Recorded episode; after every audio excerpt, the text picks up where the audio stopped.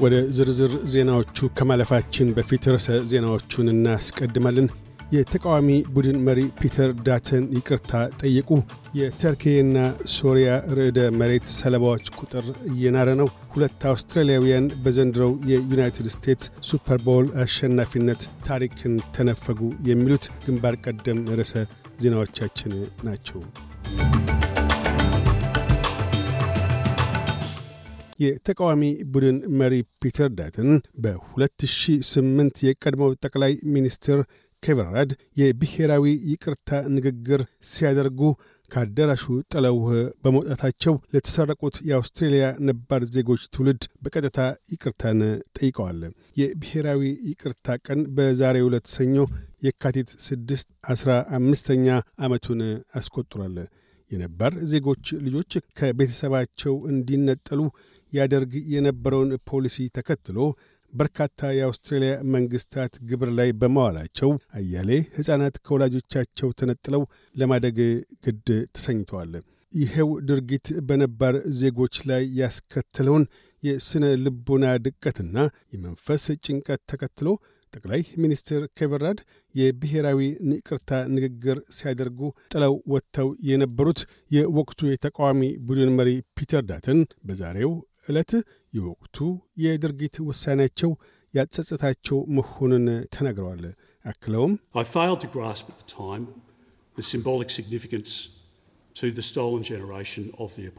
በወቅቱ የተሰረቀው ትውልድ ይቅርታን ፋይዳ መረዳት ተስኖኛል። በ2008 ጠቅላይ ሚኒስትር ኬቨን ራድ ይቅርታ መጠየቃቸው ተገቢ ነበር። በዛሬው ዕለትም መዘከሩ አግባብ ነው። መንግሥት በሚቻለው ሁሉ እያደረገ ያሉትን ጥረቶች እንደግፋለን ብለዋል። ይህ በእንዲህ እንዳለም የተሰረቁት ትውልዶችን አስመልክቶ የተካሄደው ብሔራዊ የይቅርታ ቀን ዛሬ ሰኞ ፌብርዋሪ 13 የካቲት 6 በመዲናይቱ ካምብራ በቁርስ ሥነ ሥርዓት ታስቦ ተዘክሯል። በ2008 የቀድሞው ጠቅላይ ሚኒስትር ኬቨን ራድ የአውስትሬልያ ነባር ዜጎች ባለፉት መንግሥታት ሕፃናትን ከወላጆች የመነጠል ፖሊሲዎች ሳቢያ ለመንፈስ ጭንቀትና ጥበት መዳረግን አስመልክቶ ብሔራዊ ይቅርታን ጠይቀዋል። ይህንኑ አስመልክቶ ሴናተር ፓት ዶርሰን ለኤቢሲ በሰጡት መግለጫ ብሔራዊ ይቅርታው የቁርሾ ፈውስ ጅማሮ መሆኑን ገልጠዋል። የአውስትሬልያ መንግሥት በጊዜያዊ ቪዛ ያሉ 19 ሺህ ነዋሪዎች ከዛሬ ጀምሮ ለቋሚ ቪዛ እንዲያመለክቱ ፈቀደ። ከዛሬ ሰኞ ፌብርዋሪ 13 የካቲት 6 አንስቶ የአውስትሬልያ መንግሥት በጊዜያዊ ቪዛዎች ያሉ ነዋሪዎች ለቋሚ ቪዛ ማመልከት እንደሚችሉ አስታውቋል። የኢሚግሬሽን ሚኒስትር አንድሩ ጃይልስ በተለይም በጊዜያዊ ቪዛ ያሉ ነዋሪዎች ለአስር ዓመታት እርግጠኝነት አልባ በሆነ ሁኔታ ውሳኔን ሲጠብቁ እንደቆዩ አመላክተዋል። ለቪዛ ማመልከት የሚችሉት የሉዓላዊ ድንበሮች ዘመቻ ድንጋጌ ግብር ላይ ከማውሉ በፊት ወደ አውስትራሊያ የዘለቁ ባለ ጊዜያዊ ቪዛ ባለቤቶችን ነው። ማመልከቻውን አስገብተው ቋሚ ቪዛ የሚያገኙ ሰዎች ቋሚ ቪዛ ያላቸው ነዋሪዎች የሚያገኟቸውን መብቶችና ጥቅሞች ሁሉ የሚያገኙ ይሆናል። ይህ በእንዲህ እንዳለም ጉዳያቸው ታይቶ ጥበቃ ለማግኘት ብቁ ያልሆኑና የአቤቱታ ክለሳ የማይጠብቁ ግለሰቦች አውስትራሊያን ለቀው እንዲወጡ የሚደረግ መሆኑን የአገር ውስጥ ጉዳዮች ሚኒስትር ክሌር ኦኔል አስታውቀዋል። ሆኖም የፌዴራል ተቃዋሚ ቡድን የመንግሥት ጊዜያዊ የጥበቃ ቪዛ ባለቤቶች ቋሚ የመኖሪያ ቪዛ አመልክተው እንዲወስዱ የማድረጉ እርምጃ ሕጋዊ ባልሆነ መንገድ ጥገኝነት ጠያቂዎችን ድንበር ለሚያሻግሩ ግለሰቦች በር ከፋች ነው ሲል የተቃውሞ ድምፅ አሰምቷል።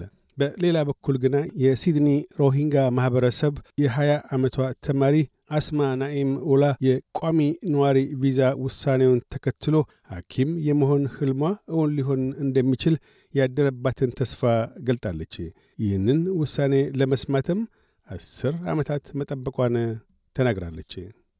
አንድ በሲድኒ የሙዚቃ ፌስቲቫል ላይ ተገኝቶ የነበረ የ26 ዓመት ወጣት በአደንዛዥ እጽ ሳቢያ ሕይወቱ ሳያልፍ እንደቀረ ተነገረ።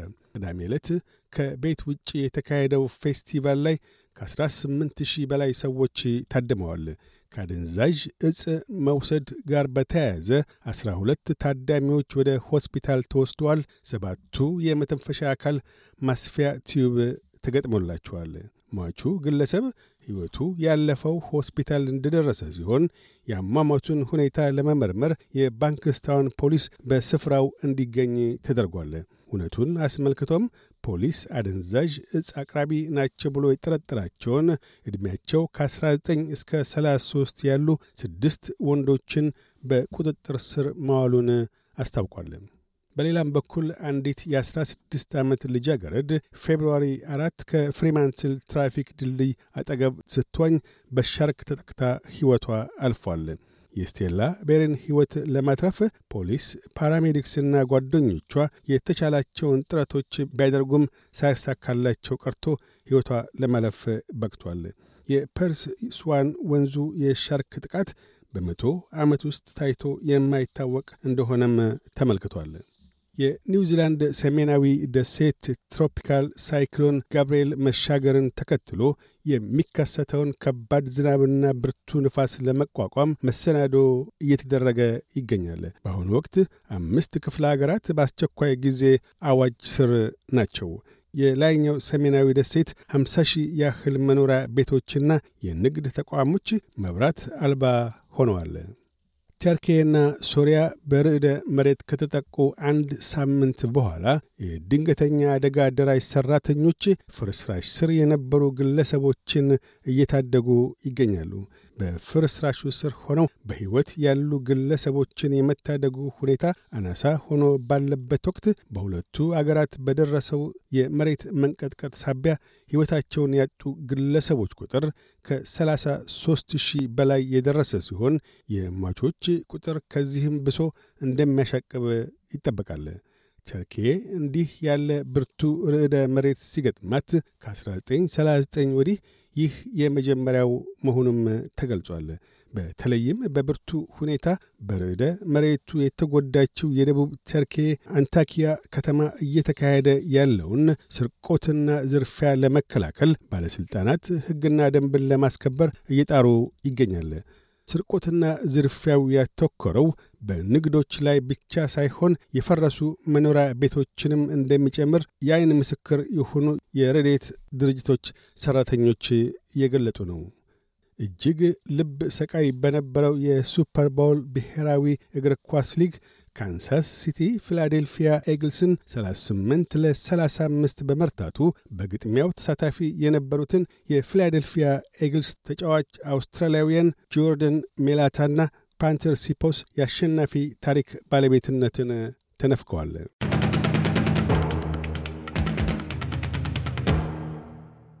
በዚሁ ወደ ውጭ ምንዛሪ ተመን እናመራለን። አንድ የአውስትራሊያ ዶላር 64 ዩሮ ሳንቲም ይመነዘራል። አንድ የአውስትራሊያ ዶላር 69 የአሜሪካ ሳንቲም ይሸርፋል። አንድ የአውስትራሊያ ዶላር 36 ኢትዮጵያ ብር ከ96 ሳንቲም ይዘረዝራል።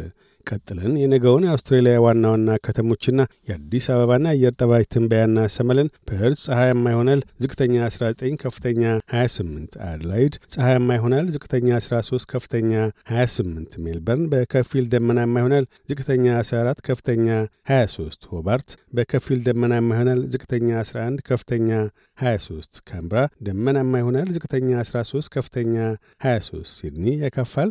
ዝቅተኛ 19፣ ከፍተኛ 25 ብሬስበን ያካፋል። ዝቅተኛ 23 ከፍተኛ 30 ዳርዊን ያካፋል። ዝቅተኛ 24 ከፍተኛ 30 አዲስ አበባ ፀሐያማ ሆኖ ይውላል። ዝቅተኛ 10 ከፍተኛ 25 ዜናዎቹን ከማጠቃላችን በፊት ርዕሰ ዜናዎቹን ደግመን እናሰማለን። የተቃዋሚ ቡድን መሪ ፒተር ዳተን ይቅርታ ጠየቁ። የተርኬና ሶሪያ ርዕደ መሬት ሰለባዎች ቁጥር እየናረ ነው። ሁለት አውስትራሊያውያን በዘንድሮ የዩናይትድ ስቴትስ ሱፐር ቦውል የአሸናፊነት ታሪክን ተነፈጉ። የሚሉት ግንባር ቀደም ርዕሰ ዜናዎቻችን ናቸው። እያደመጡ የነበረው የኤስቢኤስ አማርኛ ፕሮግራምን ነበር። የፕሮግራሙን ቀጥታ ስርጭት ሰኞና አርብ ምሽቶች ያድምጡ። እንዲሁም ድረገጻችንን በመጎብኘት on demand እና በኤስቢኤስ ራዲዮ ሞባይል app ማድመጥ ይችላሉ።